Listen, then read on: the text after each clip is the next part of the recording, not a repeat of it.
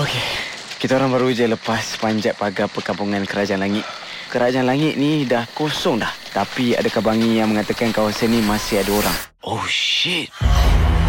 Pemimpin Kerajaan Langit telah ditangkap petang ini 21 orang pengikut Kerajaan Langit juga ditahan dan direman untuk membantu siasatan.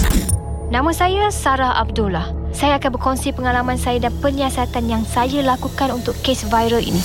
Aku macam ada masalah sikit malam ni. Saya macam dapat rasa yang ada orang sedang memerhati saya. Eh, apa main dekat situ ni? Kami tak ada sebab untuk menahan Muhammad Rahman. Cik Sarah percaya dunia orang bunian tak? Mungkin ada orang lain yang tak puas hati dengan kau. Siapa tu? Akhirnya, di jaluran waktu kita bertemu. Dunia ni bukanlah seperti yang awak jangkakan.